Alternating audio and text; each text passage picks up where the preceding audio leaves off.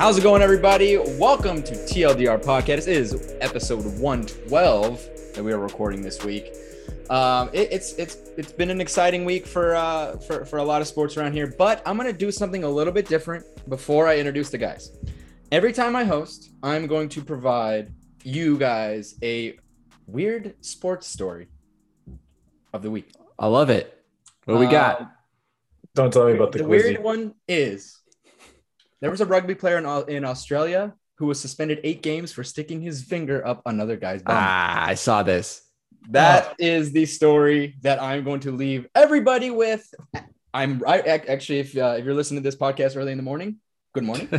Um, we're gonna start out real strong with that. So that's that's Tyler got way too happy with that one. That's a little weird. He knew it. 'Cause he knew it. Sounds like a good Just time. like because I because I knew it was happening. I, I or, or Yeah, I, you knew it was happening. I didn't know it was So- happening. I, I've heard I heard the story before. So, um, for lack of Yeah. better uh, descriptive words, that was that is a taste of what's going to happen every time I host with a uh, with a random weird sports story of the week. That one's kind of weird, and apparently it's not the first time. He actually got off pretty easy. Um, I watched the video. Honestly, he probably should be uh, should be going. Wait, to wait, wait, wait. Who got off easy? The guy with the finger or the guy? yeah, great. Nice, Alex. First of all, nice.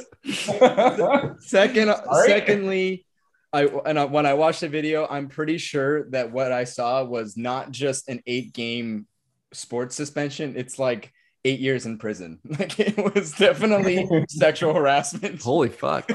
in my You prison opinion. for eight years for that. In my opinion, um, Eight but he- years? He got eight games. He's not going to jail. It's not. Nothing's going to happen. It's just my opinion. He is. He should probably be behind bars after that. But especially because the evidence is clear. Anyway, um, good morning or good afternoon, whatever. Um, James, I'm gonna go straight to you. Uh, how was your week, bud? How are you feeling? I mean, it, it's Tuesday, uh, and I'm exhausted. Work sucks because as an AT, I got to treat people instead of just giving them a steak and telling them to suck it up, like Alex really wants me to do. I love steak, by the way. Uh, but my women's soccer team's really, really good. They won 7-0 today. Fuck. brutal. They're, they're just they're too good to. I'm gonna get. We're gonna win state, pretty much. I'm gonna get a ring. It's gonna be great. Fuck yeah! Uh, but Go until then, it's gonna be brutal. Go Hawks. Yeah, that's it's that time of year again. Uh, I know the fall and the winter are pretty uh, pretty brutal for for you guys, specifically you for some reason. Um, you know, I don't, you know, and even don't even have to deal with football. So One lucky you. person, bro. I'm one person dealing with like 200 people. Yeah, I know it's you're you're you're a rock star. Um, the other AT on the pod, Tyler. We started this podcast late because of you. Um, Yeah. So you must be busy. Yeah, yeah. Sorry about that. Uh, yeah, water polos in the we're halfway through double day, so we start at 7 a.m. and we end at 7 a.m. or 7 p.m. uh, not quite that bad, but uh, but it's good, man. I mean, we're going through it. Um, there's always those injuries that happen halfway through this stuff, but then we got everyone's coming back next week. So once soon as water polo's done with double days, then everyone starts school and it's going to be crappy. The first month is always a shit show because everyone gets hurt the first like month of the season because they didn't do shit over the summer. But it is what it is, man. We deal with it. It is what it is. Ollie needs to go say hi to mom. Sorry. Um, yeah, it's all good. Um, but I'm, I'm excited to get water polo started. I think we're gonna have a good team this year. As James thinks, you know, like or knows that his women's soccer team's good. I feel like our men's water polo team has a really good chance to win conference this year. We're hosting we're hosting the conference tournament at LMU this year. So hopefully we take it home on our on our home pool, if that makes sense. It's kind of weird to say that way, but uh, yeah, go Lions. Uh, I've, I've I'm really feeling really good about our men's water polo team this year. So I think we're gonna have a good shot to win it. Love it. Love it. Go Hawks, go Lions. I love that. Yeah. Uh, Alex, we don't deal with this shit. Um, how what are you dealing with right now? I have a bone to pick with one of us on this podcast right now. Shit. James? Uh, Ooh, here we go. No, no, no, no, no. It's not that bad. Remember when we talked about breakfast food like a month ago or whenever it was? And you were going to come visit me and we're going to go on a date and we're going to have breakfast pizza. And then we could, like, you know, do rugby player things with buttholes or whatever. It's not happen, man. I'm trying to guilt. I mean, we can skip the rugby thing, but I'm trying to guilt trip James into coming to visit me. in about in about like a month and a half when I finally get a free weekend, I'll make that happen. Deal. Um, Okay. I am fantastic. Um, my uh, underwater basket weaving team uh, already won state this week. Oh, good. So Congratulations. incredible. They've actually never lost. Um, their weaving is just it's incredible. Yeah. Hey, that's that's all. That's what we strive for. That's what we strive for. Um, and, uh, but nothing, nothing major in the in the in your in your work life. Nothing. Uh, no, I will be missing a podcast in two weeks. Uh, I'm going to Colorado on a work trip. We're going to we're going to a horse ranch. So I'm gonna Oh wow. me and the horsies are gonna be doing horse things. Multiplayer things, yeah. Yeah, and uh, so we'll, we'll give you an update when uh, after that's over. I am coming. I am coming down to SoCal uh, next weekend. Tyler, when am I coming? Uh, September 4th. Yeah, Nice. That's Yeah. a Sunday. It is. Yes. Tyler Tyler and I are Tyler's to- Tyler and me have our first game on on that Sunday. Oh, he fuck, I'm not going. be- he probably won't be on that. I'm not going. I'm not going to that one. Just you know, I'm busy until about 3 p.m. that day. But then after 3 p.m., I'm good. I do. that's I mean- because Tyler and I are busy at 3 p.m. Yeah. 'Cause We're going to Dodgers Padres Sunday night baseball. Yep, yep. Ooh, fun stuff. Well, good that you guys can check that out. Um, you know what? We're not even gonna have a break. Um, I already, uh, you know, that this the start of this podcast has pointed probably been top, like top tier uh, ever. So uh, I'm just gonna keep it rolling. Um, Tyler, let's go right into baseball. You know, you Okay. uh, let's do your let's do your O dams. Let's do your let's do your thing. What's going on?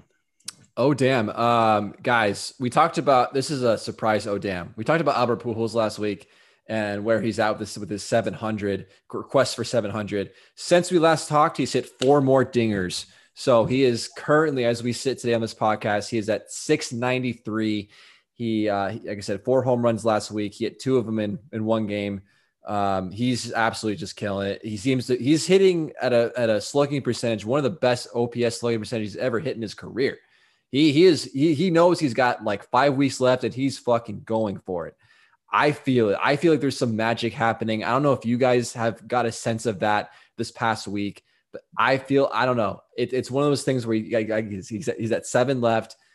I don't know. There's something happening. Do you guys feel the same? Al- Alex, I, I gotta talk to you. I know you're like fellow baseball guy who's like a major Albert Pujols fan. Like, do you feel like this last week is giving you so much more hope, and you feel like he's got it in the bag? I mean, not in the bag, but it's it's. I feel like it's more of an event now. Like I feel like everyone's on Albert Pujols watch right now, right? Yeah. Um, I was listening to Chris, uh, Chris Rose and Trevor Plouffe talk about baseball this morning, and uh, you know, in our lifetimes, we've really only had Barry Bonds going for it. You know, going for 700, passing Hank Aaron. A lot of lot of stigma around that. Yeah. We had A Rod kind of trying to get close to 700. He fell a little short. A lot of stigma, you know, bullshit around that. Everyone should be rooting for Albert Pujols to get to 700. Uh, I I really hope he gets there. He, you know, he came out earlier this week and said, "No, this is for sure it." If like, I know this might be a little shitty, but like in the last week, if the Cardinals have the division wrapped up, Pujols needs to be hitting every single game, and pitchers just just need to be grooving them some. Like I don't even care Giving them nice cookies. grooving them some like 83 mile an hour fastballs and just let them. Yeah, I'm on full Pujols watch. I've been like updating my MLB app every single day when I know they're playing. I think they played two in Chicago today. I don't think he hit any more today. Um, I hope he gets there. God, I wish he didn't sign with the Angels. He probably could have had 800 by now. Fair enough. James, you were James, you were pretty adamant last week that there's no chance that Albert Pujols would get to 700. Have you changed your mind after last week? I, I mean, I wouldn't say adamant that there was no chance. I said they had less of a chance than the Angels making the playoffs, at which point that the Angels had 0.7% chance to make the playoffs. So there was still a chance, albeit little, and it's definitely changed since then. I think what we don't talk about enough is the home run derby. Let's talk about how the home run derby basically fixed Albert Pujols' swing. After home run derby, he's hitting bombs. Typically, we talk about home run derby and how it destroys people's swings, like it did Shohei last year. Albert, other way around. Home run derby happened. After home run derby, look at him now. He's cruising. He has a solid chance now, guys. just a solid chance. I'm super excited, like Alex said, and rooting for him to make it. Fuck yeah, Dude, what Uh, if he hits it on the last, like, what if he hits his number 700 and his last at bat, game 162? I legit had that thought today. So the, the the Cubs and Cardinals had a doubleheader today. So their first game started at 11 a.m. our time. I had it on in athletic training room, and I was watching Albert Pujols' first at bat. Who also like whoever was umpiring today gave him a brutal fucking call. It was an outside pitch. Yeah, it, dude. That umpire, do you do you hate baseball? Like fucking like what the fuck's your problem? Like don't give him a chance to at least you know don't strike out looking on a on a on a fastball that's two inches outside. Like give him some benefit of the doubt. Like have some feel The robots are coming. anyway, I don't even know what my point was on that one, but Traden, what do you, what do you feel about Albert Pujols? Are, are you are you Uh, like are you more giddy now after after last week, or are you just kind of the same? Yeah, no, I, I'm I'm definitely I'm definitely more giddy. I mean, it's it's definitely exciting. Although, I mean, if he does this, he'll he I mean he hasn't broken. He has to get 21 home runs, right? It, for the season, and he hasn't broke the 20 yard mark or 20 home run uh, um, milestone since 2019. And he, but his numbers are better than they were back in 2012. He hasn't come close to these types of numbers. So maybe something maybe you guys are right maybe he maybe something's just uh just, just magically working for him at the right time which you know it, it happens. It happens to the guys that and it, if anyone deserves it it's him. You know it's it's not he, he did it right. He did it the right way. He's he's been in this league for so many years. Uh and this is this is one of those moments that the baseball gods are like we're giving we're giving back to you. You gave everything to the game. We're giving back to you now Yeah, for sure. I feel like it's kind of like that, you know, Kobe Bryant's last game where he just he just milked every ounce of effort he had possible in him, and he, he dropped that last was it sixty points in that his last game. Me too. 62. I think Albert Pujols is going to milk every. He's going to. He's he's going to. I don't know. I I feel after last week, I feel it's going to happen. And like Alex, like I said, I think you know it'd be crazy if it happened in his last at bat in the last game of the season. If he had, it was sitting at 699 and that last at bat he managed to get one, that'd be that'd be, I mean, incredible. How Um, much would that ball cost? Do you think? millions of dollars. Uh, I mean, that's a that's a gotta go ball, gotta go to the Hall of Fame. Yeah, Like it's gotta be in Cooperstown situation. So how much So- would they pay for it? Dude, honestly, like if it was me, I would just get a really big Tio Albert hug. I would just want a really big Albert Pujols hug, and maybe like one kiss on the cheek, and I'm be good. except for that's really nice that's really nice Yeah, Alex for- Yeah. you're a really stand-up guy Yeah, Yeah, dude. If it was me, I'd be like, give me seven billion dollars, and you can get the ball. seven billion dollars I'm gonna go buy out that Seven stadium, bro. Game 162. Seven buy the. Angels, bro. Yeah, I was saying, you should use that money to go buy the Angels. buy the Angels. Oh my god, that's my dream. Yeah, we're And I'm gonna give Shohei like one trillion dollars. Yeah. One I gotta get a loan for trillion. That. I got I gotta get a loan for that, but we'll, we'll yeah, I don't it. know how this math is working, but I like it. Yeah. That's this is Oh, this is definitely a sneak peek for next week. I'm definitely going to talk about the Angels possibly being up for sale. Uh, but we're talking about more of that in depth next week, so that's a little that's a little teaser for you guys. But we're definitely talking about that. But we're going to move on to my O dance for this week. Uh, let's talk about the New York Yankees, guys. Like they have had a terrible month of August. Uh, they actually the last two games, I think they're currently on a three game winning streak, which is funny. After I, of course, after I sent this uh, oh damn, and they've kind of gone on a win streak. But before that, they had the third worst record in baseball in the month of August. They were five and fourteen. Uh, despite that, they still have an eight game lead in the AL East, which just tells you how much of a tear that they were on for most of the season. But you know, the Yankees coming down the stretch, you never like to see a team who has been so good struggle down the stretch, and that's what they've been doing. They have not been playing very good baseball as of late.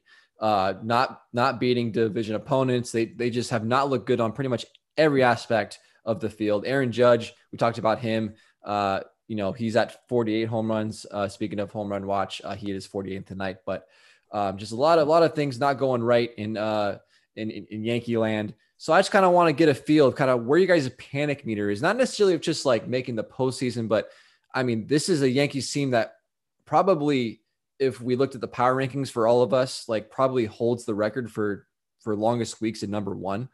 And they've been dropping lately pretty hard. I think last week, what they're at number four, James. I think they're number four, five. Holy shit.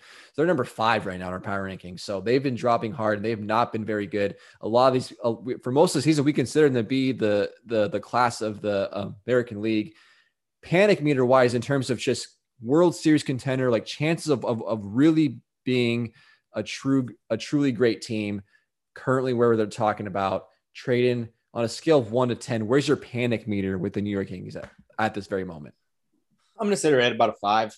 It's just average, average panic. And and you know why? Because this was bound to happen, guys. This team, this team was this team started on a torrid pace. I mean, it, they were they were going gangbusters. I mean, they were on pace to get you know by June 23rd they were on pace to get 120 wins. Like that's absurd. Um, obviously, there's the law of averages, and I think Alex has used that phrase or used something to, similar to that phrase many times. The reality is, it's this simple. They're not as good as they looked earlier, but they're not as bad as they are now. Does that make sense? And sure. that still puts them in the echelon of contention for sure. Um, they dealt with a lot of injuries since, uh, uh, you know, back about June. That's when, uh, or I'm sorry, July. That's when the, the injuries bug started to started to hit them.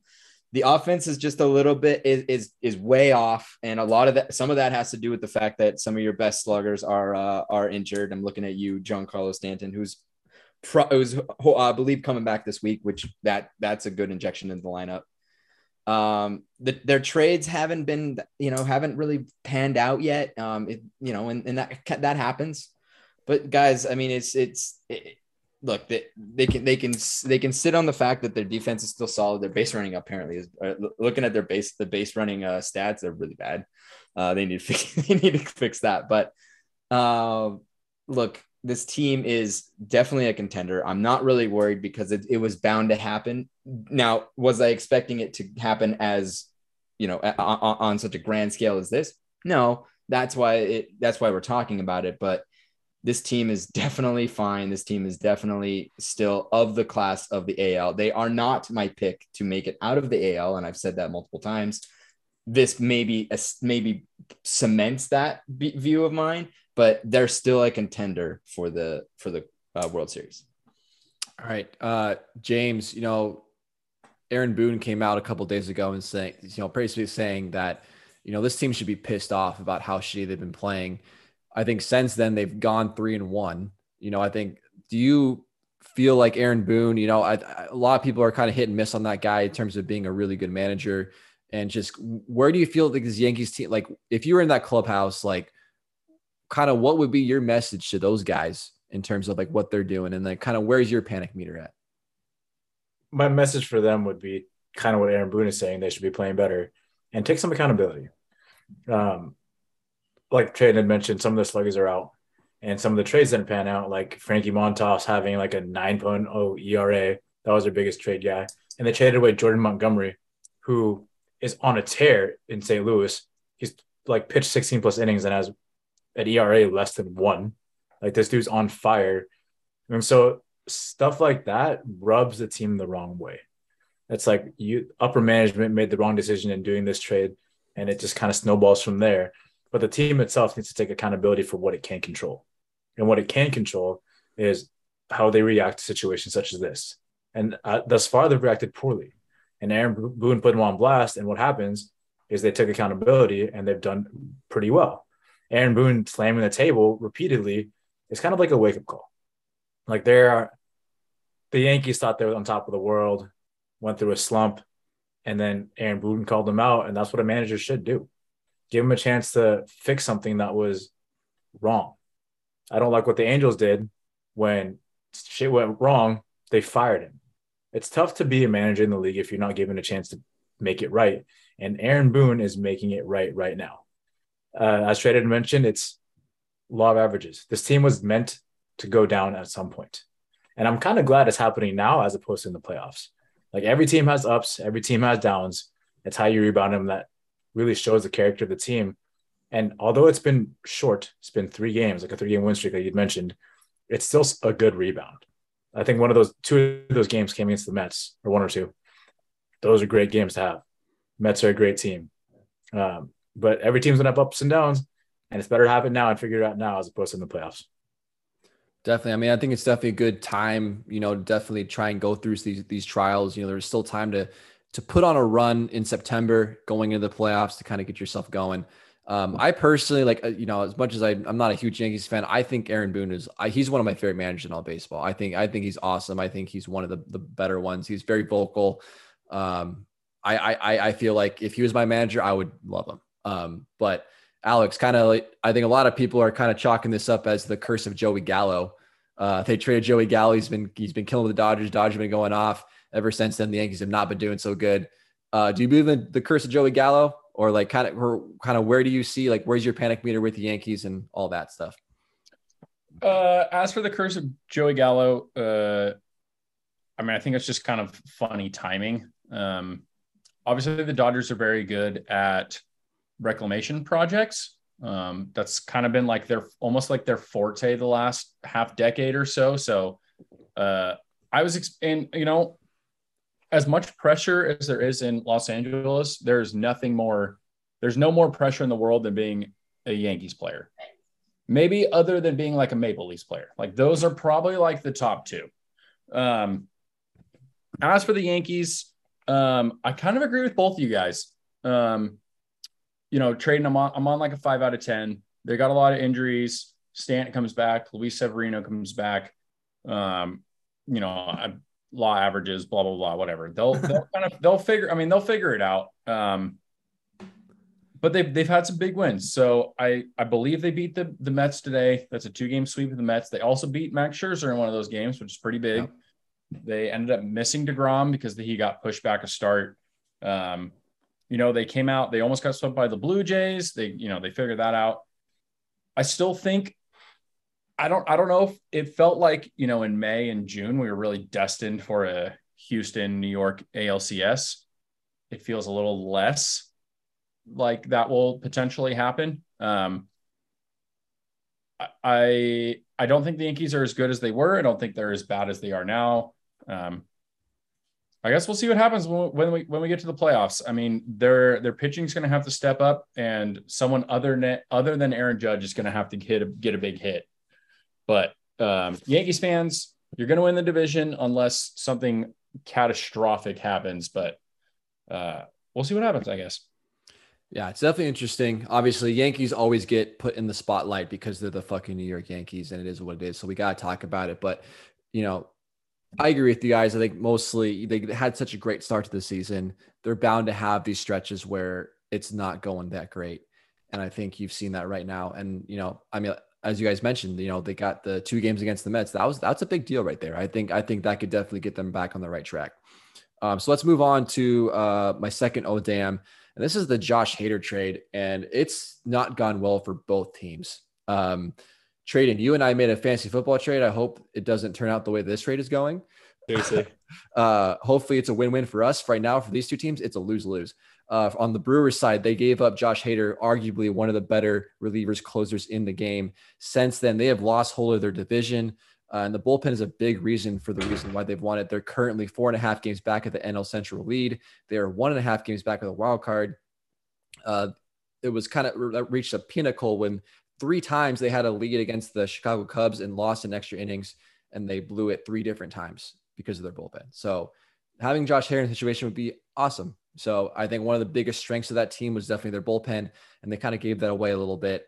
On the flip side, Josh Hader, who went to the San Diego Padres, has done awful since joining the Padres. He has an ERA of over 16 since joining the Padres. He's currently not in the closer role. They've they've taken him back there and give him a they give him a break and kind of give him a breather and see hopefully he can kind of regain his former Josh Hader self. But it's not going good for both teams. The San Diego Padres, as we mentioned, I think they're going in today. I think they're 17 games back or some something stupid in the NL West. It's, it's, it's, not even close. The Padres, since the trade deadline, the Juan Soto Josh Hader trade, have a losing record. Uh, we, t- we, t- we talked about last week. It still hasn't really turned around for them. Um, but simple question to every member on this podcast: Which team regrets this trade more currently at the moment? Is it the Padres or the Brewers? Alex, what do you think? Both. uh, I mean, look, the Brewers are one of those teams, kind of like Tampa, where they're so analytically driven. And for all we know, Milwaukee saw something in Josh Hader about his delivery point, his velo, his spin rate, whatever it was. And they were like, look, maybe this is the time. We'll get we'll get some guys. Um, obviously, like it's kind of weird because typically, you know, when when teams trade somebody of Josh Hader's caliber, they're one of those teams is starting their rebuild and another team is going for it. In this aspect, like obviously the Padres are going for it, but the Brewers, with their pitching staff, have they could have legitimate World Series aspirations, but um, you know, I think if I had to pick one, it would be the Brewers because the Padres are never going to win the division, even with with like if they had not made any of these trades, they weren't going to win the division. With these trades, they're not going to win the division.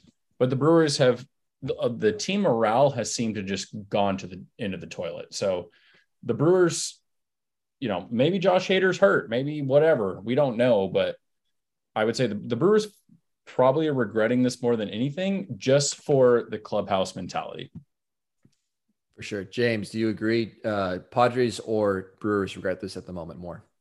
I disagree with Alex. I think the Padres regret this more. Fuck you, James.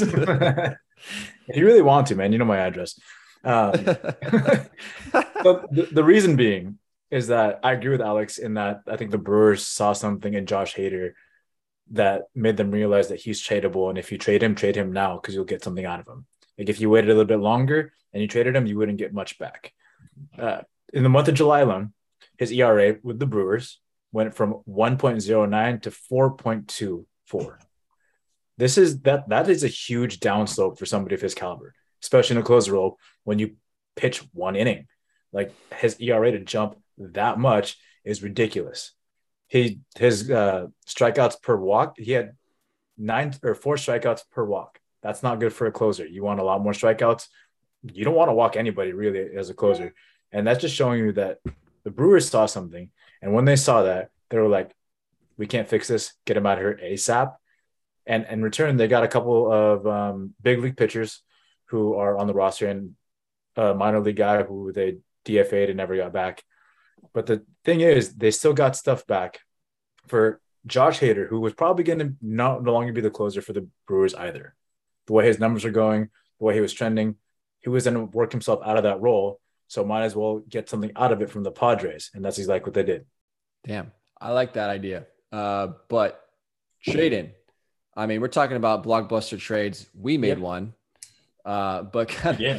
you know, hopefully we're not in this situation in a couple weeks. But um, what do you think currently? You know, if if you're the Brewers and the Padres, what which one of these teams is being like, ah, yeah, fuck. I I disagree with one of the two, and it's not Alex by a long shot. When you have Eric Lauer, one of your one of one of uh, a guy who is a, a, big part of this of this uh, Brewers team, come out and speak that the message sent by the management, by the front office, was not the right message. That means your team morale is in the shitter. At the end of the day, I have I actually have a belief that um, we'll see Josh Hader break out of this uh, break out of this slump and and uh, look, he's not gonna he's not to push the um, Padres over the edge. They already lost their one of their best um, uh, one of their best players anyway, so they're fucked anyway. Um, but the Brewers had an opportunity to at least like they were a contender, and instead they instead they get a a, a reliever and a couple prospects for a team that is moving to at least towards a um, division title, if not more. And this is this this is the message that you send. And th- and now we have players that are coming out against the management team. To me i would that's a huge red flag and it just shows that the leadership and and their leadership throughout the entire organization is is hinging on a thread and that is not good for a team that is not even in a rebuild they're in a, they're in a position to to go to go places um and I don't even know what to. Th- I mean, I know they they may be they may be quite analytically driven, which is one thing. I I hope to God that Josh Hader does rebound, um, because you know it just you know it's it's good it's good for it's good to have a little bit of competition, right, Tyler? You need a little bit of competition in your division. Uh, uh, but to see to see the Milwaukee Brewers completely piss away a a chance to at least hang on to a division doing it this way it just seems it just it, it's not the right message to send to a team that is not in a rebuild mode they're not and that and that alone could be detrimental for your team going forward. Yeah, I agree. For me, for me, it's the Brewers. Like I, I just when it when the trade happened, it really that was the most shocking trade. Like I just felt like the Brewers, anytime that they were in the postseason, it was all about that back end of the bullpen, that Hader Williams combo, and even their starting pitching was so good. Their starting pitching has been a little not not quite as solid as it was, um, but they still had Hader Williams. I mean that that is lethal in the postseason and to give that up with a t- like the, the Brewers without Hader, like that's like you're you went from a potential like fringe National League contender to being like not even in the playoffs. Like that's how much of an important a guy he was. And we're seeing that right now. So for me, it's the Brewers. I think the Padres will be okay. I don't think that they didn't really have any. It was kind of they didn't really. It was kind of a you know high risk high re, re, or sorry low risk high reward kind of deal for them. Um because they didn't really have much in the bullpen anyway. It's not like they were kind of re, replacing anybody. So it'll be interesting to see how it happens. I feel like Hader is going to rebound. I feel like he's going to figure out something uh towards the end there. But yeah for me it's the brewers. I just if this trade still doesn't make any sense to me. So we'll kind of see how they have. I mean if they don't make the postseason sucks to suck brewers. I don't know what to tell you. Um so moving on to my last oh damn moment, let's let's, let's go through it pretty quickly. Um, I don't like to talk about the Dodgers and dissect Dodgers too much because they're my team, but I do want to talk about this because this is something that I've kind of been thinking about the last couple weeks ever since we got the news about Walker Buehler that he's done for the season. He just had Tommy John surgery uh, today, actually, uh, for the second time in his career. So he's out for the remainder of this year and the remainder of last year. But we're going to talk about this year. And we're going to look at the Dodgers pitching in terms of not just obviously they're they're they're going to win the division. They're going to be fine in the regular season, but when it comes to October, I think having those power arms and that power pitching is super super important. And I just kind of want to get your guys' opinion on where the Dodgers stand currently, like with with their pitching options, if they have enough to win a World Series. And I think it's actually a legitimate question. Um, you know, obviously Walker Buehler's out. He was he's their stud. He's their October horse. Like he's the guy that goes out there. You know, you're to put Walker Buehler out there, he's gonna shove it. Uh, Clayton Kershaw is one of those guys that you never know what you're gonna get. He's currently on the IL with a back injury. He, he, he is expected to return soon, but he's a question mark in, in, in October, as we've seen. They did get Dustin May back, which is huge. He's looked phenomenal since he's been wow. back. So that would that would be a huge boost for them. Um, obviously, currently as the rotation stands, Tony Gonsolin has an, had an incredible, incredible season. Uh, Tyler Anderson, but both of those guys are kind of unproven when it comes to October baseball. Uh, Julio is great. I think I think he'll be a, a, great option. You know, then past that, you got you know Dustin May, who's coming back from an injury. He looks great so far, but you know, again, still coming back from Tommy John. Andrew Heaney, who in his limited amount of time has looked pretty solid, but again, zero like not a whole lot of October experience and the rookie uh, Ryan Pepiot, who has potential, but again, like I think the amount of October and postseason experience for this Dodgers, especially with the starting rotation, is very mm-hmm. minimal, and to me is a little bit concerning when you're talking about trying to go for for a World Series run. Um, the bullpen, obviously, Craig Kimbrel uh, has been very shaky as their closer. They are expected to get Blake Treinen back at some point. I feel like they're probably get, if he's looking good, they're probably going to put him immediately in, in, in, in, into the, the closer role. But that's just my opinion. But I mean, regular season they've been great. They got the best ERA, WHIP, batting average against in baseball. Like they're very very good. They got a lot of depth, but I'm not. That's not, I'm not what I'm concerned about. That I'm concerned about when you come to October and you got those postseason dogs, those October dogs. Like I don't know compared to other National League contenders if they stack up quite as well. But I want to get you, but I but I want to get your guys' opinion, James. What do you think? The how do the Dodgers have enough to to compete in October baseball with their current uh, pitching staff? I really think that they do. You named off a bunch of people there, but there's two names that really stand up the most to me. Tony Gonsolin having a career year. Like this guy's going crazy right now. And there's nothing that suggests that it's going to fade in October. He's had plenty of time opportunities time and time again to flounder, do bad, and he's conquered it and done great. I think his worst like pitching inning pitched ever this season was in the All Star game. Come on, man! Like every single time he goes out there on the mound, he is great. He's on top of it. I don't think that's ever going to change for him right now. And then the return of Dustin May, even though you lost Walker Buehler, Dustin May is great too, but he's a different kind of pitcher. He is throwing a hundred plus, and if anything if anything is showing us how, how, about how far Tommy John surgery has come recently, it's Justin Verlander. Like Justin Verlander was a great pitcher beforehand. I'll give him that credit. Having Tommy John surgery at his age should have set him back a decent amount. Yet, because the rehab, because the surgery, because the techniques in this day and age, he's come out here on fire.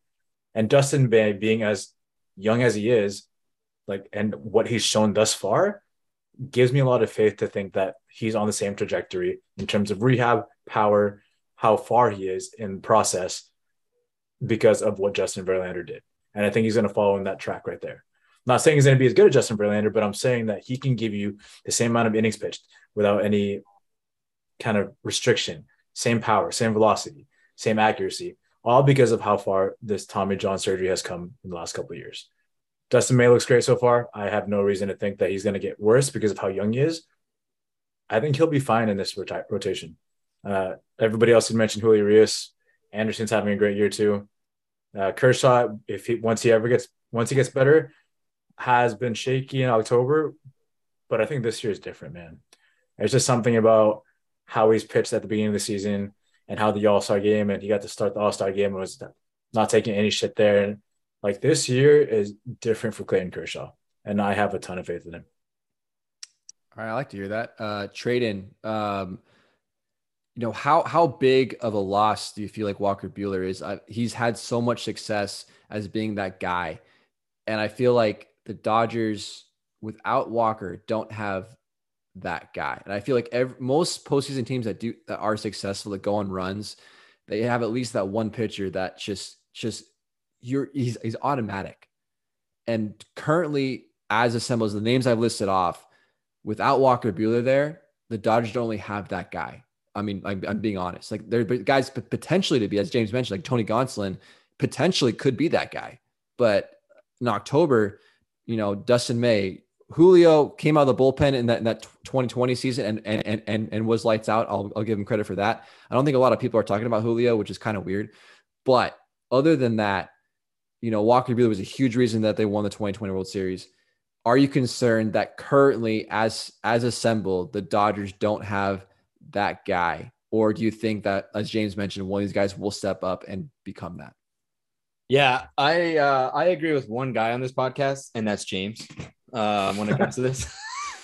Look, this team, I have a feeling. I just have this weird feeling that this is gonna this is gonna be a team that's that can get it done by committee, that can get it done by committee. And you know why? It's because they've had stellar, stellar uh, performances from many of their starting pitchers so far. Um, and Dustin May, I, I just saw the like the highlights of, of that game, like unbelievable. Like that was an unbelievable. He's nasty and if so and if that's just if that if that's just a sign of things to come, you guys are going to be fine with with him slotting into the rotation. Something that I might be bringing up that might make no sense, um, but I'm trying to equate it to to how I look at how I look at hockey and goaltending. And there's kind of a uh, uh, you know, there's similar uh, attributes towards a goaltender and a and a pitcher, and goaltenders tend to do better when there's scoring support, right? You guys have some of the best offense in the game. And when your offense is hitting well, it relieves it relieves some pressure from those from those pitchers to have to to have to be absolutely fucking perfect every single time they're on the mound. That means something. Whether whether or not that's actually a real thing, I, I have to think that it that it does mean something. And if you guys continue, if the Dodgers continue to have that solid offense and at least have at least a fraction of the of the incredible pitching that they've had on the starting side, as well as in the in the bullpen, I think that they're going to be just fine. The closer is a problem. That is a huge problem. And now this is actually a guy you probably should start booing. Like this is an actual closer you can boo that actually probably deserves it. Um, fuck you, Dodgers fans, by the way. Um, but look, I, I, might I might be blowing smoke. I don't know, but I just have to think that everything is is is working well as a as a as a unit. And, and if if you get some if you get some run support to kind of help your to kind of help relieve some of the pressure of your of your starting pitchers i think that they can get it done by committee. You won't need a, a elite go-to starting pitcher to to win a world series. I hope i'm wrong but i don't think i am. Right i like i like your point that the dodgers they i mean their offense is probably one of the best offensive teams they've had going into a playoff run. I mean, I mentioned how they lead the league in you know all these pitching stats. They also lead the league in batting average, uh, runs scored, and I think slugging percentage or some some one of those major ones. Yep. So offensively, they're stellar too. So I think that's a good point that the offense can pick up a little bit of slack that the pitching might lack. But Alex, my fellow Dodger fan companion, you've been through the ups and downs of all these postseason runs. What are your thoughts with our starting or pitching staff in general going into this 2022 run? Like, like where's your confidence with it? Are you, are you feeling good about it? Do you feel a little shaky about it? Because to be honest with you, I feel I'm, I'm like slightly worried about it just because we don't have those proven October arms. I'm not worried. Um, and James James kind of said it right. Like Tyler, from 2012 to 2018, all of the Dodgers' hopes were on the left arm of Clayton Kershaw. If if he didn't perform, the Dodgers were losing the series. That was didn't matter if Greinke was throwing well, if Ryu was throwing well, if fucking Derek Lowe was throwing well. Like none of that, none of that shit mattered. It was all on Kersh. This this year and kind of 2020 are the first years in his in Kersh's career where it's like it's not all on him. Like if Kersh comes back and he's healthy and he throws four inning, four or five innings of spectacular baseball, good to go. Um, I think this is the year, you know, in in some of those early years, we had Kersh and Greinke, and they were incredible. And then it was a who knows what's going to happen kind of situation. They literally have like six starting pitchers, and in the postseason, you really only need like three and a half. So I'm not as worried.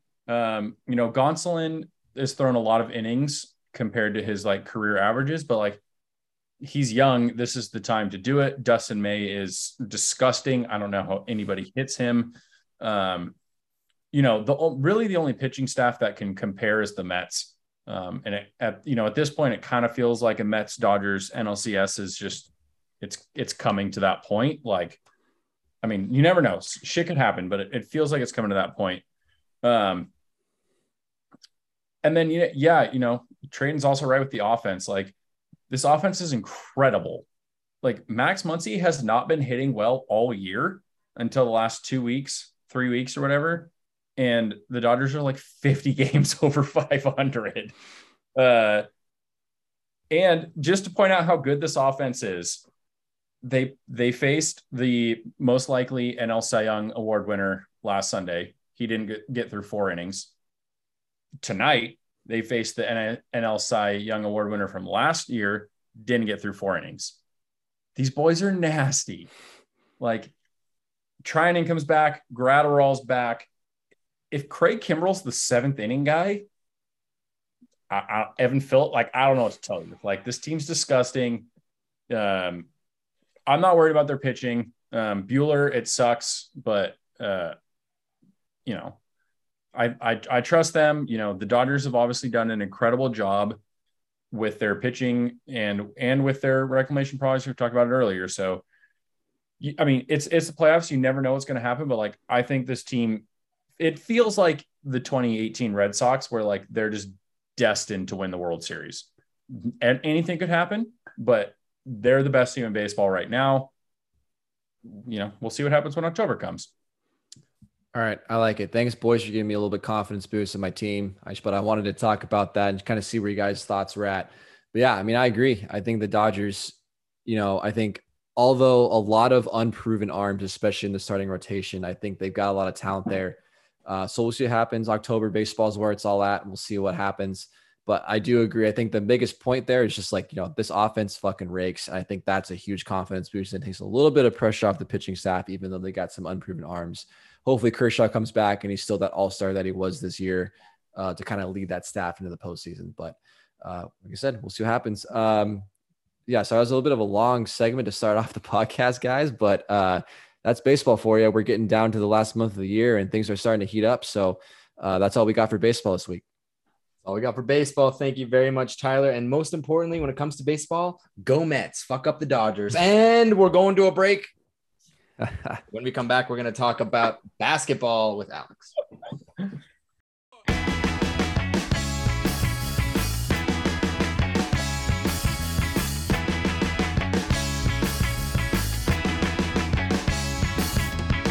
And we're back.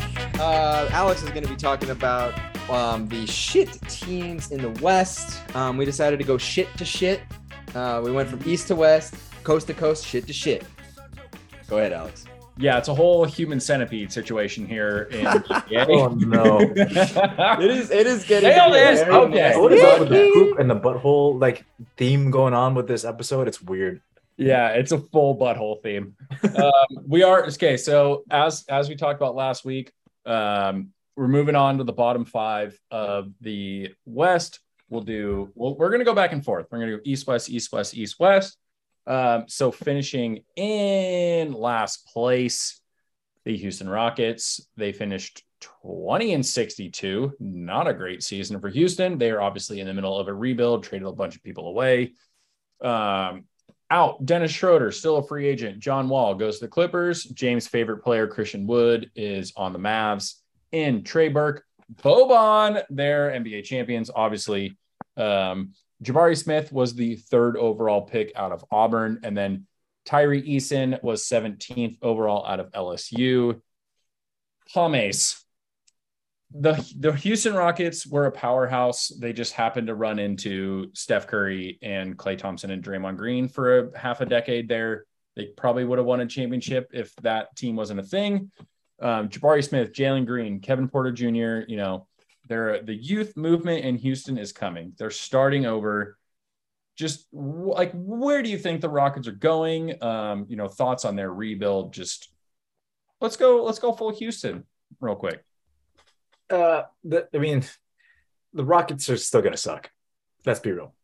You talk about the youth movement and how that's what's leading them right now. The youth movement only really ever works if you have solid leadership and solid vets that can lead the way. One of the biggest problems that the Rockets had last year was people didn't care. All they were there for is to get their paycheck, but they did not care if they won or lost. They were on the bench on their phone, not giving a shit, and they'd have to get many talks, and nothing really ever changed. Unfortunately, Christian Wood was one of those people, and he's gone now. But the other was Kevin Porter Jr. and Jalen Green.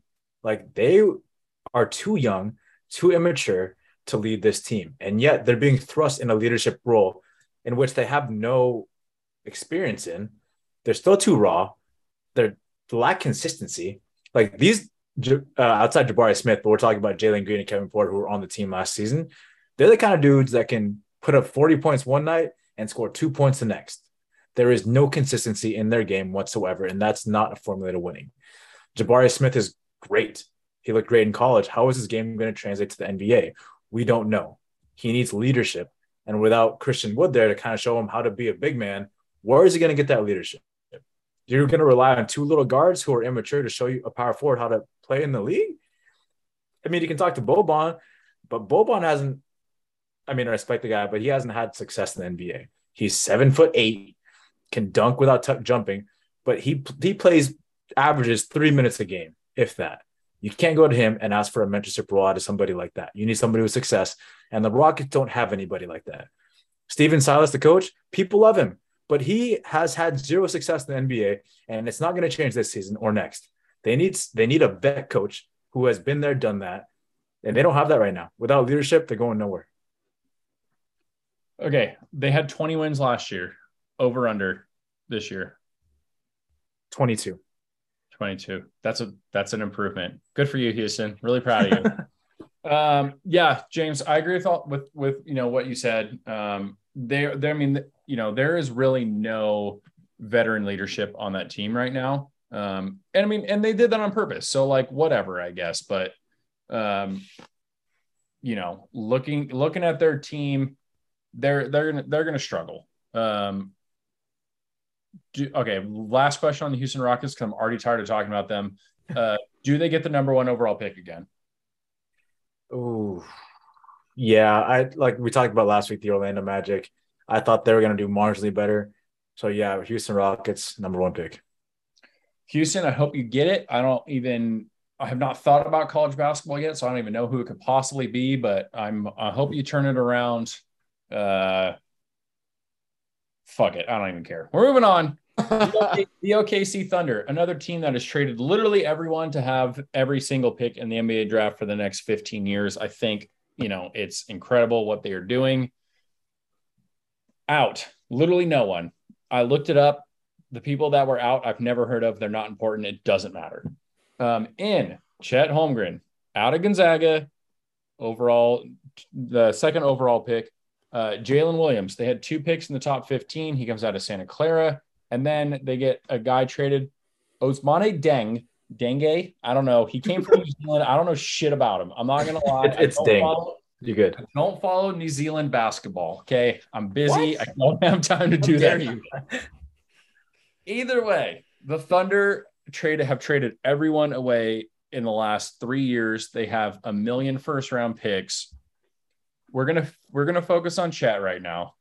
Uh, before we started this, James had some thoughts, so I know we're gonna go right. We're gonna go straight back to James, but Tyler and Traden, if you have thoughts after James does whatever he's gonna say, feel free to interject. I'm. Generally in the NBA, Gonzaga stars have not succeeded. They don't play a very uh, you know high level of competition. They're in the Pacific Northwest. It's just kind of the deal. Chet looks like a baller, but he's also 45 pounds and looks like Gumby. So, James, your expectations, like what are you feeling? Thunder Nation, is this did you make the right pick or did you squander a top two pick? He is probably the biggest bitch to come out of the draft in the last couple of years. Oh man. Like Aggressive to start. no, no doubt in my mind. Even pre-draft, there was an interview, and they asked Chet, "Who's who is the best player in the NBA?" And this motherfucker goes, "Me in two months." Mm. And I'm Oh, like, he's- he's- bro. oh, I didn't know. What?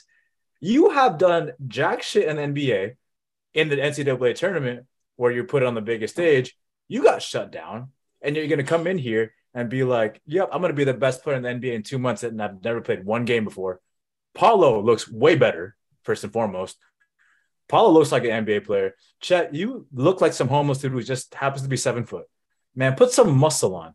You're gonna get pushed one direction, break every single bone in your body, and will never play again. It's, it's gonna be Greg Oden version two. Like, come on, bro. Like, you did not deserve what what you got, and you come up here with all this confidence, saying you're the best. You're gonna maybe average six points and three rounds a game. That's what I'm saying. Like, you are gonna be terrible in the NBA until you learn some respect.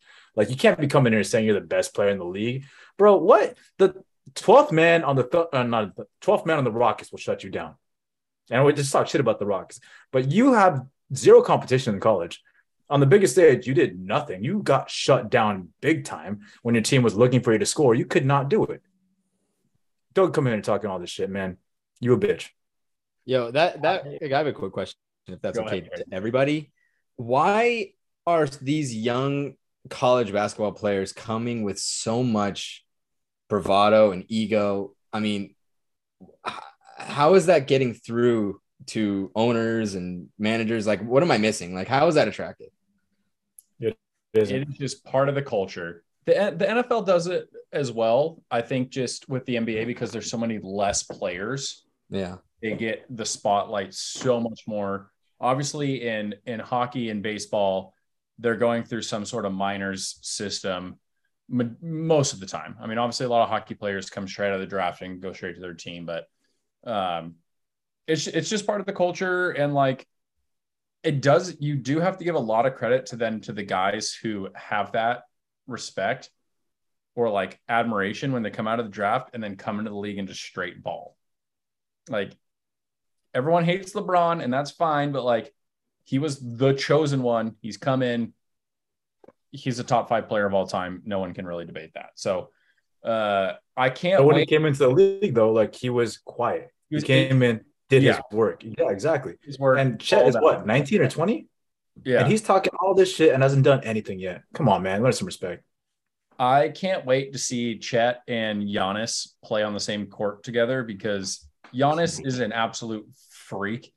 I mean, his literally nickname is the Greek freak, and he might be able to just crumple Chet into a little ball and shoot him into the basket himself. um, Tyler, Traden, any thought, any other thoughts on OKC, Chet, where they're going? Yeah, just you know, Gonzaga is in our conference with LMU in basketball. well, that just so, that just points it all out right there.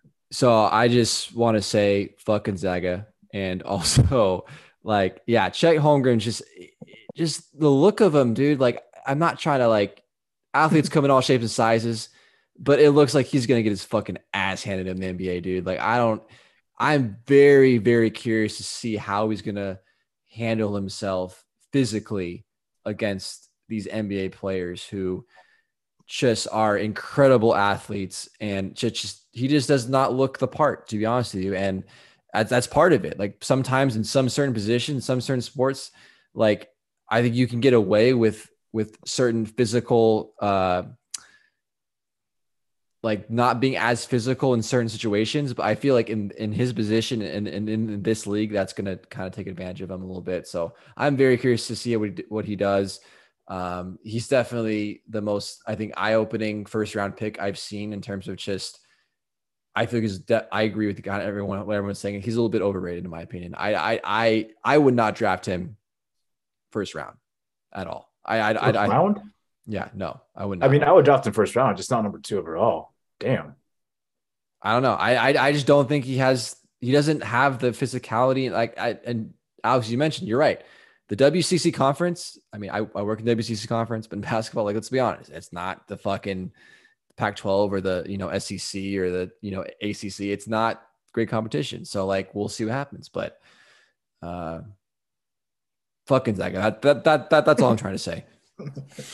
Uh, okay. Uh, the Oklahoma City Thunder opened their season in Minnesota against the Timberwolves. You know who the Timberwolves just traded for? Rudy Gobert. Good Shut luck, down. Chet. It's going to be a great time for your three points. Um, okay, we're moving on. I'm tired of talking about the Thunder. Three years from now, they're going to be really exciting, and that's great. Um, moving on, we're the last three teams are going to talk about a lot more exciting. Um, you know, they feel like they've they're kind of getting a momentum. Hopefully, the Portland Trailblazers just fell apart last year. Um, you know, they Dame got hurt. They traded their other backs backcourt star and CJ McCollum. Um, so he's out. Um, who also Eric Bledsoe is out. Joe Ingles um, never actually played for them, was just part of a trade. And then Ben McLemore is also out. But in, we talked about this last, week, Jerami Grant from Detroit, Gary Payton II, who was a big part of the Warriors championship run last year. Um, and then Shaedon Sharpe was the seventh overall pick out of Kentucky. Tie tie. the Portland Trailblazers, kind of the same thing with the Rockets a little bit. They got they were really good in you know the Warriors kind of like big heyday. Um, you know they reloaded. They kind of they reloaded. They made this big trade for Jerami Grant. Um, CJ's still gone. McCollum's gone. It's, he's not coming back. Dame should be healthy. Can the Blazers rebound and get back in the playoffs? Pun intended. Rebound basketball nailed it. nailed it. Uh, I definitely think on paper they certainly have the potential to do that. Um, I I give credit to to Lillard and sticking with his team and, and working with the front office and really trying to make it work. And for me, from a from a personal and emotional standpoint, like I respect that. You know, I, I think that's awesome. You, you see so many of these NBA stars just leave the teams because they have one bad season and they feel like the there's like there's no room to, to fix it and they just bail. Um, I think on paper the Trailblazers certainly are a postseason basketball team for sure. I, I don't think there's any reason to doubt them as that. Obviously, it's hard to really say because they have so many new pieces. So the the the, the postseason Trailblazers seem, other than Damian Lillard, like they're not really. It's not really the same team.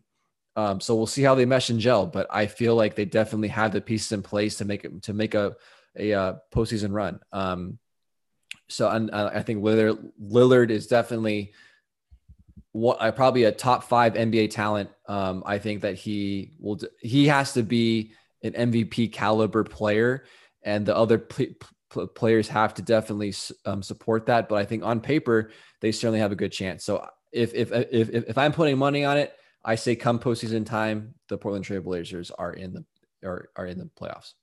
Okay, we're gonna clip that. Uh, and by we I mean you because yep. you do all the editing. Yep. Um, focusing on the Trailblazers and James and Traden, feel free to answer about this. Chauncey Billups was the head coach last year. He's obviously had a very storied NBA career. I, it feels like you know when he got hired, there was a lot of um, you know people kind of saying like it's more of a name recognition hire more than a you know, you are a basketball head coach to lead a team. Um, you know, do any of you guys have feelings about Chauncey? Like, obviously, a lot of players got hurt. They traded their second best player. It, it all went to shit last year, but um, you know, we've seen issues with Steve Nash, a former player. We've seen issues with Jason Kidd, a former player. Thoughts about Chauncey Billups as the head coach? Um, and is he already on a potential hot seat in Portland if it doesn't go well? I actually like Chauncey as a head coach. Um, the reason why is because he was a point guard, and typically a point guard is the coach on the floor. And the thing about Chauncey that sticks out as opposed to every other like Jason Kidd or Steve Nash is that he didn't have all the athletic ability or was super gifted in the ways that Steve Nash and Jason Kidd were. Like he didn't have Steve Nash's passing and shooting. He didn't have Jason Kidd's passing. Chauncey Billups was just an all-around good player. Like he did the right things and be at the right time. He wasn't overly athletic. He didn't shoot the shit out the ball. He didn't pass like uh, Jason Williams. Like he was just a good player who did the right thing at the right time and played within a system and won an NBA championship that way. And so that's the kind of mentality he brings into this team. He's a point guard. He's a floor general who is bringing this team together and relying on them to play inside of a system and not rely on everybody else's individual strengths. And to do that, it takes time to establish that. And when you have your star guys hurt all the time and have to mess with their lineups in and out multiple times, it's hard to establish that team system. More continuity, more time with the star players, and more solid lineups and rotations, you'll see that system come to fruition and you'll see a better play under Chauncey Billups. I like him as a coach a bunch. I have a lot of respect to this guy. Yeah. Um, you know, I, I, I I agree with you. I mean, I think it's hard to to judge somebody after one year, especially the year that the Trailblazers just went through. Um, it's gonna be it's gonna be hard work though for sure. Like you made it. There's a lot of roster turnover. You're gonna have to see all these guys fit. Dame is obviously a very ball heavy point. Like he's not he you know he's not Nash, Kid, Magic Johnson. Like that's not kind of who he is. Um, so we'll have to see how it all works. But uh, you know, for Portland, that you know that place gets rocking when they make the playoffs, and I hope it I hope it goes well for them. Speaking of Jason Williams, Sacramento Kings, our next team on our list. They finished 30 and 52. Thought it was going to go better. Um, you know, I really thought the Kings had a shot to finally make the playoffs last year. They didn't do it, obviously. Um, out Donte DiVincenzo, he goes to the Warriors. Mo Harkless to Atlanta, Justin Holiday to Atlanta, Josh Jackson, Damian Jones, Jeremy Lamb, bunch of guys out. In Kent Bazemore, Quinn Cook, Matthew Dellavedova, Ken, uh, Kevin Huerter, Malik Monk, and Keegan Murray from Iowa, uh, fourth overall pick. Kings are going for it. Don't forget, they also traded for Sabonis last year. Kind of were hoping to make that playoff push. It didn't happen. The Kings are kind of the Mariners of the NBA. They haven't made the playoffs since 2006 which seems wild to me. Like that's so long ago, and it's so easy to make the NBA playoffs. So I don't know what you guys are doing, Kings. Um, hopefully, my brother-in-law and father are not listening to this since they have season tickets to the Kings. But traded. Your wife's family is from Northern California, so that's kind of the king. So we're just going to go to you, and that's how it's going to work. Even though the Warriors fans, we're not going to worry about it. and De'Aaron Fox, Harrison Barnes, Domantas Sabonis, and the supporting crack, supporting cast crack the top 10. Supporting crack. Man, a lot can of crack. can they make oh. playoffs? Is this the year they finally they've got two? Um, you know what? I, I I think that they have a uh, they have a solid chance to crack the playoffs. Thank um, you. Um, I do I do I I mean, look, it, it, it's tough when you're in such a division that is so deep. I'm sorry, a conference that is so deep. Um, but look, I think that they have the talent to, from a town perspective, I think they're decent enough to make the playoffs. It's whether the chemistry of the team is going to come together. They have a new uh, new head coach, Mike Brown is Mike Brown um, is is going to have it very tough to figure out how to fit all these pieces together. I think, but you have you know you have solid talent uh, kind of across the across the board. I mean, you, you, have I think Harrison Barnes is a little bit underrated. He's a solid player. Um, Sabonis was an interesting pick. I mean, it was an interesting trade considering you're you you kind of have given away how uh, Halliburton was kind of a future potential superstar that you kind of give away. It's kind of a situation that you saw in Milwaukee, kind of. Uh, you know, you're you or not, maybe not quite, but you're, you're a team that's maybe not there yet, but hey, they, they went for it and, and they have uh, every opportunity to, to try and go for it. Keegan Murray, I think, has a shot to be a very, very good player, uh, very good rookie this season, and and it's just going to be up to you know all those guys, um, and obviously Fox, who I think is kind of the the main guy of the uh, of the of the team too. uh, you know, he, he he needs to step up a little bit. He needs to he needs to fix his efficiencies. I think he's a little bit. Um, I, I think there's too many question marks with him. But I think if, if, I think if he can kind of fix that, I think he's he's solid enough to um to if he improves, I think everybody else kind of improves with him. Um, it, you know, you get a good you get a good um you get a good year out of Keegan Murray. Uh, he had a very good uh, summer league. It sounds like so that that that only bodes well for you going into going into this season. This is a team that they weren't too far behind, uh, uh, you know, that tenth or 9th spot, and I think that they have a chance to get into the play-in. I don't now whether they whether they go into the playoffs. That's one thing, but you know, fully. But I think that this team can make strides, and I think they'll flirt with you know 35 to 40 wins. Okay, that was gonna be my follow-up question. So they they got 30 wins last year. You know, they they had Sabonis for you know less than half the season obviously after they made the trade. Um you know it feels like they're kind of i don't know if going for it is the real you know the real term because like they don't realistically they're not going to win the championship. Like they don't have a shot. But for the for kings fans you just want them to like make the play-in tournament. Yep. So boys i'm going to ask you this in general do they make the play-in tournament can they flirt with a 500 season uh no.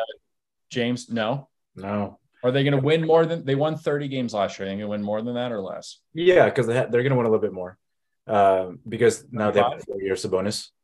But uh, we just talked about the Trailblazers and we're about to talk about the Lakers. But the Trailblazers are obviously going to be better than they were last year. So they're going to have more of a chance in that play in tournament than the Kings are. The Kings have two stars, man. It's going to be Fox and Sabonis. Uh, Harrison Barnes, his best years were in Golden State. He's been a role player since then. You can't really rely on him. They're going to be a little bit better, but they're not going to make the play in. Ty. As much as I hate, as much as I hate to give credit to the Sacramento Queens, I'm going to say yes. I'm going to say that they are going to be a play-in tournament basketball team in 2022, 23. Trading. Yeah. I think I think, but they won't win a series. They're I mean, yeah. every team above that is so much better. yeah, I think I think they've got a shot. Like, well, we're going to talk about some of these teams in upcoming weeks. Depending on what happens with Donovan Mitchell, the Jazz could falter, the Spurs could falter. Who knows with the Pelicans? That feels like three teams they could potentially jump, but things have to things have to go right. Um, I married into a Kings family, so I'm hoping it goes right just for my own self worth or preference or well, fucking whatever. Who cares? Fuck you, Sacramento. I hope you figure it out. Uh, finishing off the poopy teams in the West, my Los Angeles Lakers have fucked it up again. Apparently, I don't know. They finished 33 and 48 last year. Out Carmelo Anthony, Dwight Howard, Kent Bazemore, Malik Monk, and Avery Bradley in Troy Brown, Thomas Brandt, Damian Jones, Thomas Bryant, excuse me, Damian Jones, Juan Toscano, Max Christie, who was they have no number one overall pick, like no first round picks forever. So whatever, we're going to talk about him, I guess. Um, the Lakers still have LeBron. They still have Anthony Davis and they still have Russell Westbrook. So potentially we're rolling with that. LBJ did sign an extension to go through for the next couple of years. Westbrook is still here. Tyler, we're going to start with you. Uh, oh, also, happy birthday, Kobe. I forgot to mention that. Today is Kobe's uh, birthday. He would have been 44 today. So happy birthday to Kobe Bryant. Um, obviously, a lot of rumors about the Lakers over the offseason. Also, other news as of today, Kevin Durant is staying with the Nets probably also means Kyrie is staying with the Nets. Uh, so Kyrie's not coming to the Lakers. Westbrook is still there. The season is coming up. Um, just like, what are the Lakers doing? Are they? I feel like they're kind of doing this thing they did with Paul George like three years ago, where they're just waiting for him to become a free agent, and then they're like, "Oh yeah, he's coming here," and then he signs with the Clippers. Is that kind of what they're doing with Kyrie, or like, what are you feeling as a diehard Lakers fan on August 23rd? I didn't honestly didn't know what date it was. it is August 23rd. Uh, also, happy birthday to my little sister Bethany. Uh, Mm. But also about the Lakers, I have no fucking idea what they're doing, what they're thinking, what how the season's gonna go. A lot of it has to hinge, obviously, on the health of Anthony Davis, which I have zero confidence that that's ever going to happen. LeBron James, I have confidence that he's going to be fucking LeBron James, no doubt. Um, Russell Westbrook had let's be honest, like an awful season last year. He did not fit into the Lakers. He was terrible. I feel like everyone in the Lakers, except for maybe Russell Westbrook, wants him gone. I, you know, so I do want to give him some benefit of the doubt that maybe last year was just so overwhelming of the expectations that he just mentally was not locked in. So maybe he learns from that and comes into this year with with with, with a new mindset, and maybe he can be better. But I'm just I'm I'm that's very optimistic. Um, so maybe he can contribute. Maybe he can put something together that actually makes him valuable to this to this basketball team. But I have zero kind of a very little confidence that that's actually going to happen. I honestly like I was thought about the Lakers going this season, going into the season and trying to come up with some sort of like outlook. I have no fucking idea. I really don't. Like this this could be the same as it was last year where there's like they, they have some of the best basketball talent in the world and they just suck. Or maybe the pieces they added complement everyone well and maybe it works and maybe they're you know, they're you know a decent basketball team. They'll be a you know a of, of the top eight. They'll be like at the bottom four of those top eight, you know, maybe a seven, eight seed, make the playoffs, maybe win a series, maybe not be okay. But I, I think that's the, I think that's their ceiling. I think they're going to be a fringe playoff team at best. Maybe be, maybe it could be competitive in the first round, unless something dramatic happens with the remainder of the offseason and maybe the trade deadline or something out of nowhere comes out where it's just some player comes in from all these moves that they made and just steps up to the plate and really makes a huge contribution. My expectations are very low, but where this team is headed and in their direction, I could honestly, I have zero idea. I really don't know what they're going to look like. I don't know how things are going to fit. It feels like they're just trying to do everything again and hope it works out. That's what that's what it feels like. I feel like they like this it's the same plan as last year with like the minor minor players tweaked but their main core intact. They're just going to try and do it again and just hope it works. But i don't know. What do you guys think? Yeah um, I, I mean i agree with you. Um, i mean obviously there was a lot of uh, you know chatter over the offseason about westbrook getting traded it never happened you know the contract the season he had last year didn't help um, i think potentially now with LeBron signing the extension, which was never a guarantee after last year. You know, he's made comments about wanting to play with his son, Bronny, as he comes into the league, you know, potentially in a couple of years. Um, I mean, we'll, we'll just have to see.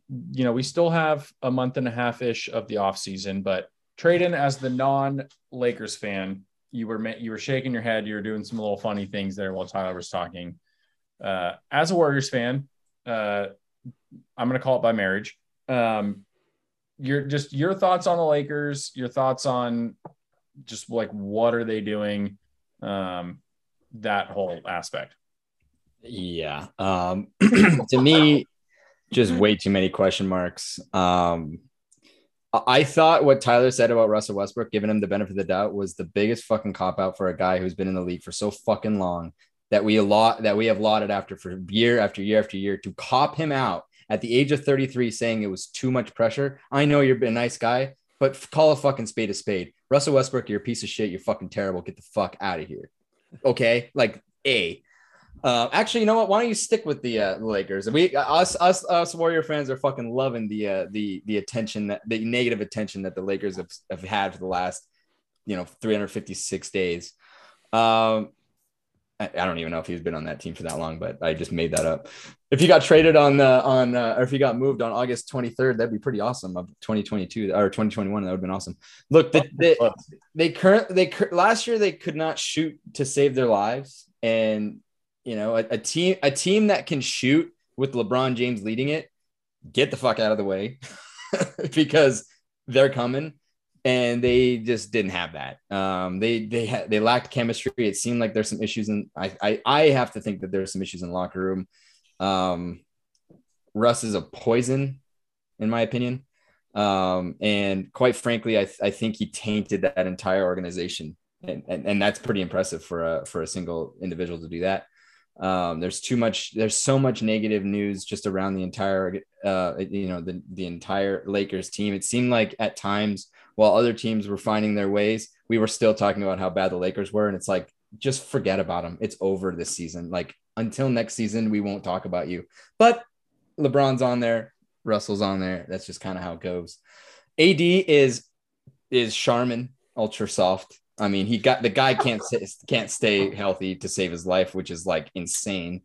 Um, and I don't know if he actually. I mean, he probably does have injuries, but I, you know, I I'm I'm not a Lakers fan, so I can I can say shit like that. Um, they got younger, which is good, and maybe maybe those new guys are going to kind of bring in a little bit of um, you, you know, bring that youth in, bring the shooting back, and and sure enough, they could they could uh, find a way to the postseason again. But eh, but you know, you have to think that LeBron's just going to do LeBron things, and that that alone's scary, especially if, if your team's going to. You have to think they're going to be better than last year. So that's the reality is they'll probably make the playoffs. Uh, I don't. I don't know if they'll make the playoffs. If I'm completely honest, um, James, I'm sure you have some thoughts about the Lakers as well. Um, this segment has long, uh, you know, gone a little long, but James, just your thought on the Lakers, what they're doing. Um, you know, their premier franchise and the most marketable player in the NBA is on their team. So unfortunately, we talk about them quite a bit. Uh, but your thoughts on the Lakers, James? I think Shane was spot on when he said there was something going on in the locker room last season. But good for Lakers fans is that there's new leadership. Darvin Ham is now the coach. Frank Vogel is gone. And you have to imagine that people applying for the job of head coach of Lakers needed to have some sort of plan of what to do with Russell Westbrook. Darvin Ham might have had the best plan of what to do with him. And he's come out time and time again saying, I have a plan for what to do with Russ if he's still on the team. And you best believe he probably talked to LeBron about this because let's be real, man. Every single thing that happens with LeBron's teams, he's in the know about. He's kind of like a part owner, part coach of any team he's on because of the stature that he has. And that's just something we have to deal with. And if LeBron signed off on having Darvin Ham as a coach, he's going to have to take his leadership and see what the plan is involving Russ. If AD can stay healthy, if they can figure out how to tame Russ's terrible shooting and bad passing, bad dribbling, bad layups, if they can figure out how to fix all that, the Lakers to be all right. Because LeBron, as Tyler said, is going to do LeBron things. If AD can stay 50% more healthy than he did last season, they'll be looking up. Um, so I'm a little bit more optimistic than these guys are on the Lakers. Uh, I think they go five, six seed if everything goes to plan. That's kind of the ceiling on them. Five, six seed. They're not going to be one, two, three, or four. Five, six is their ceiling. Their floor is going to be out of the play-in spot, and that's if everything goes wrong. If AD gets hurt again, if Russ doesn't listen to coaching, LeBron goes off for triple doubles every single d- d- night. Like that's what's going to happen. That's your floor. But every everything goes right. Your ceiling is five six. I really like that. Yeah. Um, I don't know if I have their ceiling as five six after the season we had last year. Um, I'm thinking more seven to nine, maybe. Uh, I mean, I don't I don't think I personally don't think Russ gets traded before the season starts. I just don't think there's an avenue for that anymore. Um, you know, only so many teams have the cap space, blah, blah, blah. But inevitably i'm going to try not to talk about the lakers as you know too much just like tyler tries to say about the dodgers and trading tries tries to do about the oilers. Um, unfortunately they have big names on their teams and it just kind of is what it is but laker nation it's gonna be a roller coaster every year. That's just part of the deal. Um, again sorry this segment went very long but you know these teams made all these teams made interesting moves. They got a lot. We got a lot of things to talk about. Uh, next next uh, next week we'll go into the mid the mid teams in the East, so that'll be fun. But um, trading, that's all I got for basketball this week. Thank you very, thank you very much, Alex. Look, I don't think it was too long. I think that there's a lot to talk about. This is all good stuff. It's not like we're, uh, you know, we're talking bullshit. Um, this, this is all stuff that I think a lot of uh, our fans are going to appreciate. So, um, we appreciate you, Alex, for that. Um, when we come back, we're going to talk about the AFC East um, with James. We have two more podcasts until football season starts. We're very excited when we come back.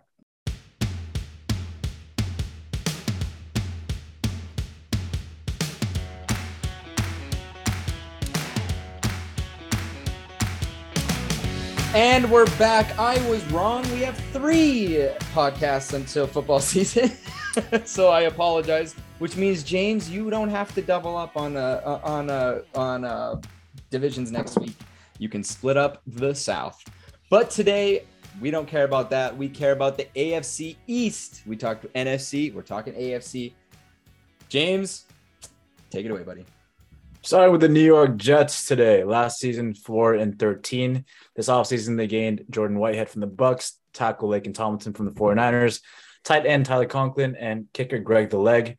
But they lost free or free safety Marcus Maye and tight end Morgan Moses. Over under set at 5.5. Alex, over under. Uh, did not know they signed Greg the Leg, 18 and 0. They win an extra game. no, I'm just kidding. Uh, Zach Wilson's gonna be fucking milfs and going six and eleven. Okay. Tyler. Uh, five and twelve. They'll be slightly better than last year. Hopefully, they get some progress out of Zach Wilson. He's going to be kind of center point of you know the season. Can they get improvement from him? We'll see what happens, but I'm not expecting much. Five and twelve. Trading. I think they did pretty good in the draft. I think they're going to be a little bit better. I think we're going to see a uh, six-win team, like Alex said. Cool. Moving on to fantasy. Quarterback Zach Wilson, who is going to be banging mills, according to Alex. QB 28, ADP 169. Hmm, undrafted. Nice. yep. I didn't even make that up. That's really on the spot. I love that. Alex, going back to you. He's coming off a tough season last season where he completed 55% of his passes and had nine touchdowns to 11 interceptions. Will he have more touchdowns than interceptions this year, or is it going to be more of the same? Um, depending on what happens with his knee injury, um, I think he's maybe on track to miss, potentially come back for week one or miss maybe the first couple weeks. Um, I mean, you know, his team got better. I'd maybe, I'm, I'm hoping, you know, for his growth, maybe like a 50 50 touchdown to interception ratio. So, you know, 10 and 10, 11 11, whatever it is. Um, unfortunately, the Jets are not that good, but if we see some growth, that'd be great. Speaking of his knee injury, what are the chances that he actually loses his job to Joe Flacco? I mean, I love me some Joe Flacco. Uh, he won me. He won me a game like six years ago when he had five TDs in the first quarter. But uh, un, I mean, unrealistic. They drafted him very high. They obviously have faith in him. Uh, Saul is going to you know run with this guy. Okay, running. Moving over to running back, we have Breece Hall, rookie. He is running back 20 ADP is 52. He is the highest rookie running back on the board in terms of ADP. In his last two seasons in college, he had 3,044 yards, 41 touchdowns, and caught 93 passes.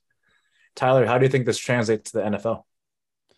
Always hard to tell with rookies. Um, I think with with a with a weaker team, it's it's always tough. Um, so I don't know if it's going to translate super well, uh, but we'll see what happens. You never know. You never know how rookies can can translate. But uh, my confidence with that particular situation is a little bit low. Would you rather have him or Josh Jacobs? Jacobs. Moving on to wide receiver Elijah Moore and wide receiver Garrett Wilson. Elijah Moore is kind of the he was the rookie last season. Wide receiver 41, ADP 110. During weeks 8 through 13 last year, he averaged 18 fantasy points per game. Massive. And then wide receiver Garrett Wilson, who was the rookie this season, ADP is 117 and he's wide receiver 44. He was the 10th overall pick in the draft, so he's very highly touted. Trading, would you rather have Elijah Moore in the 11th round or Garrett Wilson in the 12th? I'm gonna stick with Eli- uh, Elijah Moore because we saw what he can do um, in you know in those uh, six games that he started. Um, he he looked really really good, um, and you know I, I think that alone is enough for me to say, hey, this is a guy that I can that I can go with. I, I I, I'm always a little bit skeptical with with with rookies, especially when you're dealing with a quarterback that we have already major question marks on. I don't know how he's going to fit. We know how how Elijah Moore fit. I think he might even get an elevated role. Moving on to the Miami Dolphins now. Last season, nine and seven. This season, head coach Mike McDaniel now in charge, coming from the 49ers. They gained a lot of people. Wide receiver Tyreek Hill via trade, running back Raheem Mostert from the Niners, running back Chase Edmonds from uh, Arizona, left tackle Terron Armstead from New Orleans, wide receiver Cedric Wilson from Dallas, center Connor Wilson from Dallas, and defensive end Melvin Ingram from Kansas City. They did lose quarterback Jacoby Brissett to Cleveland and wide receiver DeVante Parker to New England. Over under is set at 8.5. Tyler, over under. I got under just slightly, uh, eight and nine. Um, like I said, I just I I don't I feel just they're not much improvement, not much not much take back. I feel like it's kind of almost almost a copy paste from last year, but um, yeah, I I I just don't see this team going much direction. So eight and nine for them. Trading. I think just based on their schedule, they're going to be they're going to have a tough start and a tough end, and I think that alone is going to be um, enough for them to not crack the nine games. Uh, I think I think we'll see them at eight. And then Alex, I'm going to be the optimistic guy for once in my life. Nine and eight. Tyreek Hill can get him one more win. Why the fuck not? No. Nine and eight. Yeah, I mean that makes sense to me. Fantasy wise, quarterback Tua Tagovailoa, quarterback 16 ADP 148. Tyler, with the addition of weapons like Tyreek Hill, Raheem Mostert, Chase Edmonds, who is a receiving back, and Cedric Wilson, should his ADP be higher than 148? Not really. I mean, I think maybe, I guess it adds a little bit of value to say a little more weapons to work with, but I think he still needs to prove that he can actually do his job well. I think that's a big part part of being a good quarterback. Um, so we'll see what happens, but um, I'm not so confident that you know you plug Tua in any system that he's going to do much better. So, yeah, no, I, I disagree. So he's going to stay on 60. Or I agree. I agree with the ranking. Sorry. Okay. Yes. Uh, running back room: Chase Edmonds and Raheem Mostert. Chase Edmonds is running back 34, ADP 116. Raheem Mostert, running back 43, ADP 156.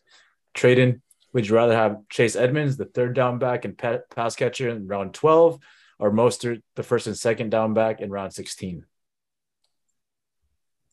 Uh, you know, I, I'd have to, uh, I have to go with uh, Raheem here um, on a value uh, because I, I, first of all I've seen what he did in in uh, San Francisco, and when he gets the ball, he he he can move it. Um, it, it, it seems it seems like when you have a situation where you have two, um, you, you have a, a, a committee of, of running backs, you're never you know you're already you're already in the back seat. Um, I would say that Raheem Mostert just gives you the, the best bang for your buck. Um, you also have you also have uh, Sony Michel on on that roster who we've seen manage the ball too. Not saying you draft him. I'm just saying there's a huge committee here. So if you're gonna pick one of the two, go with the guy that I know that I've seen you know carry the ball well, um, and you get him in the 16th round. That's pretty fucking good. Wide receiver Tyreek Hill, wide receiver 18, number eight, uh, ADP is 19. Alex over under 1,100 yards. Last year he had 1,239. Under. Um, as you know, as as much as Tyreek wants to say that Tua is the most accurate quarterback he's ever played with, yeah, I'm he's not Patrick Mahomes, so I don't give a shit. Uh, under. And then over under in his touchdowns of seven. Last year he had nine. Exactly seven. Exactly seven. Cool. Yeah. Uh, wide receiver Jalen Jalen Waddle, wide receiver 15, ADP is 42, so he's pretty high up there. He finishes wide receiver 13 last season. Tyler, let's say you drafted both Tyreek Hill and Jalen Waddle, which definitely could happen. How confident are you in their offense and their ability to get num- wide receiver one and wide receiver two numbers? Ooh, uh, wide receiver one is a little bit sketchy there. Um, yeah, I, I think I said this with Tyreek Hill. I, I'm not so confident that he's going to be the same guy in that Miami that Miami system. Um, I see him as a, as a wide receiver two at best. I think he's going to come down a little bit. And that's like I said, nothing against Tyreek Hill. I think he's, he's a great talent, but you gotta, like I said, football's a team sport, so you gotta have a good team around you. Miami is nowhere near to where, where Kansas City was, so I feel like he's gonna his ranks are gonna come down a little bit. Tight end Mike Gesicki, tight end number 10, ADP 108. Trading last season, he was he finished as tight end number eight. With all these new additions, will he finish in the top 10 and where?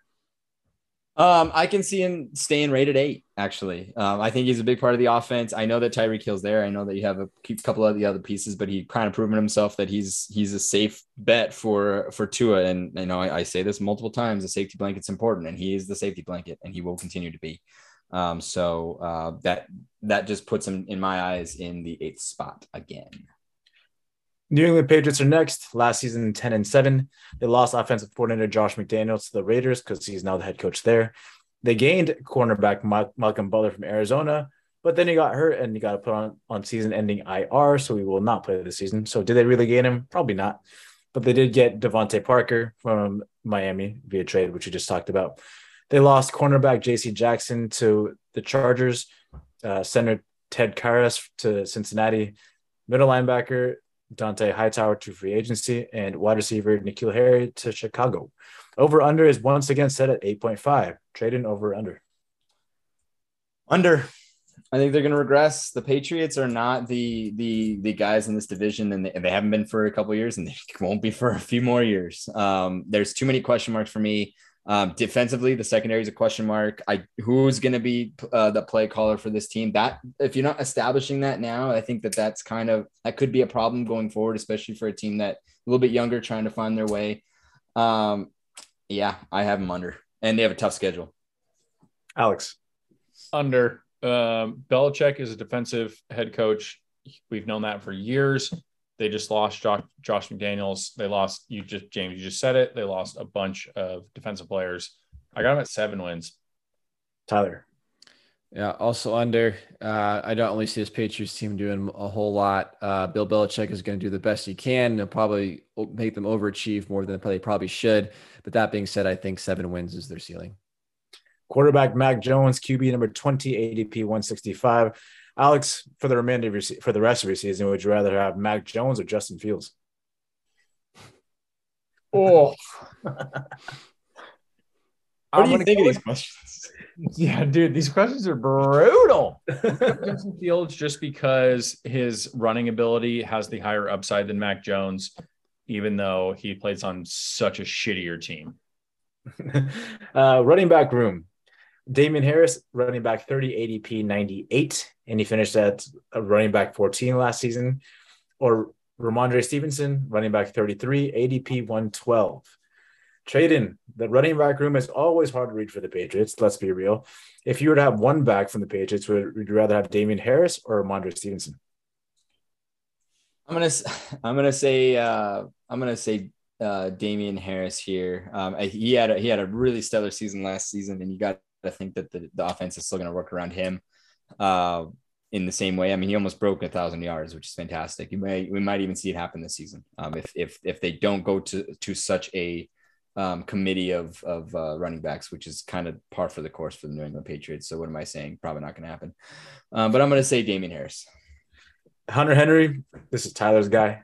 His uh, pick. I remember from back in the day. Tight end 13, ADP 20, 129. He was very effective as a pass catcher when he was with the Chargers, and he finished as tight end number 10 last season. Tyler, does he deserve to be a top 10 tight end? I do. I think he's right in the fringe there, 9 10. Uh, I think this guy's a little bit underrated.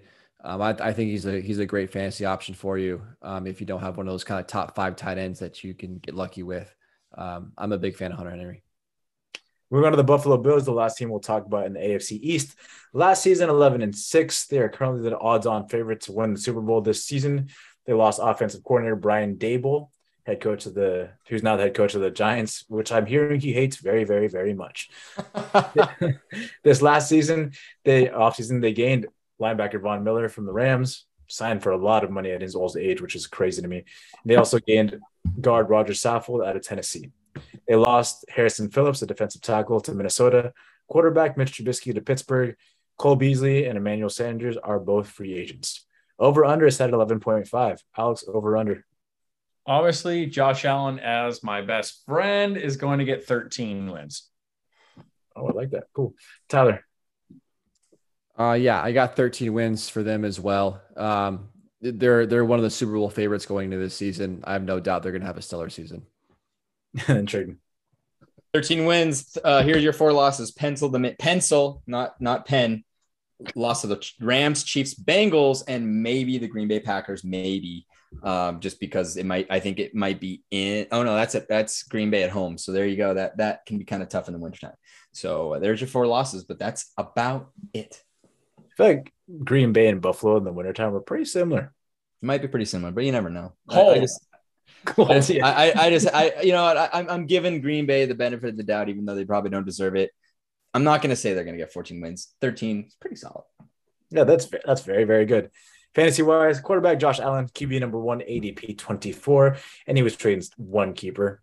Crazy. Uh, Alex, what percent chance does he have to three-peat as a number one overall QB in fantasy?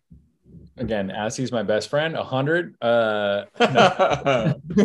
uh, I mean, realistically, like eighty percent. I mean, he's got an incredible team around him. He's still very mobile as a running quarterback. He scores a lot um, on with his legs. Um, he's the he's dude. He's the best. He's so hot.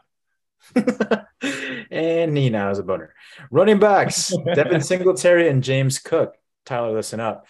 Devin Singletary, running back 25, ADP 81. James Cook, who is Dalvin Cook's brother, is running back 38, ADP 129, and this is his rookie season. There's a lot of noise coming out of Buffalo saying that James Cook looks good. Tyler, do you still like the incumbent in Devin Singletary, or do you like the new kid in James Cook?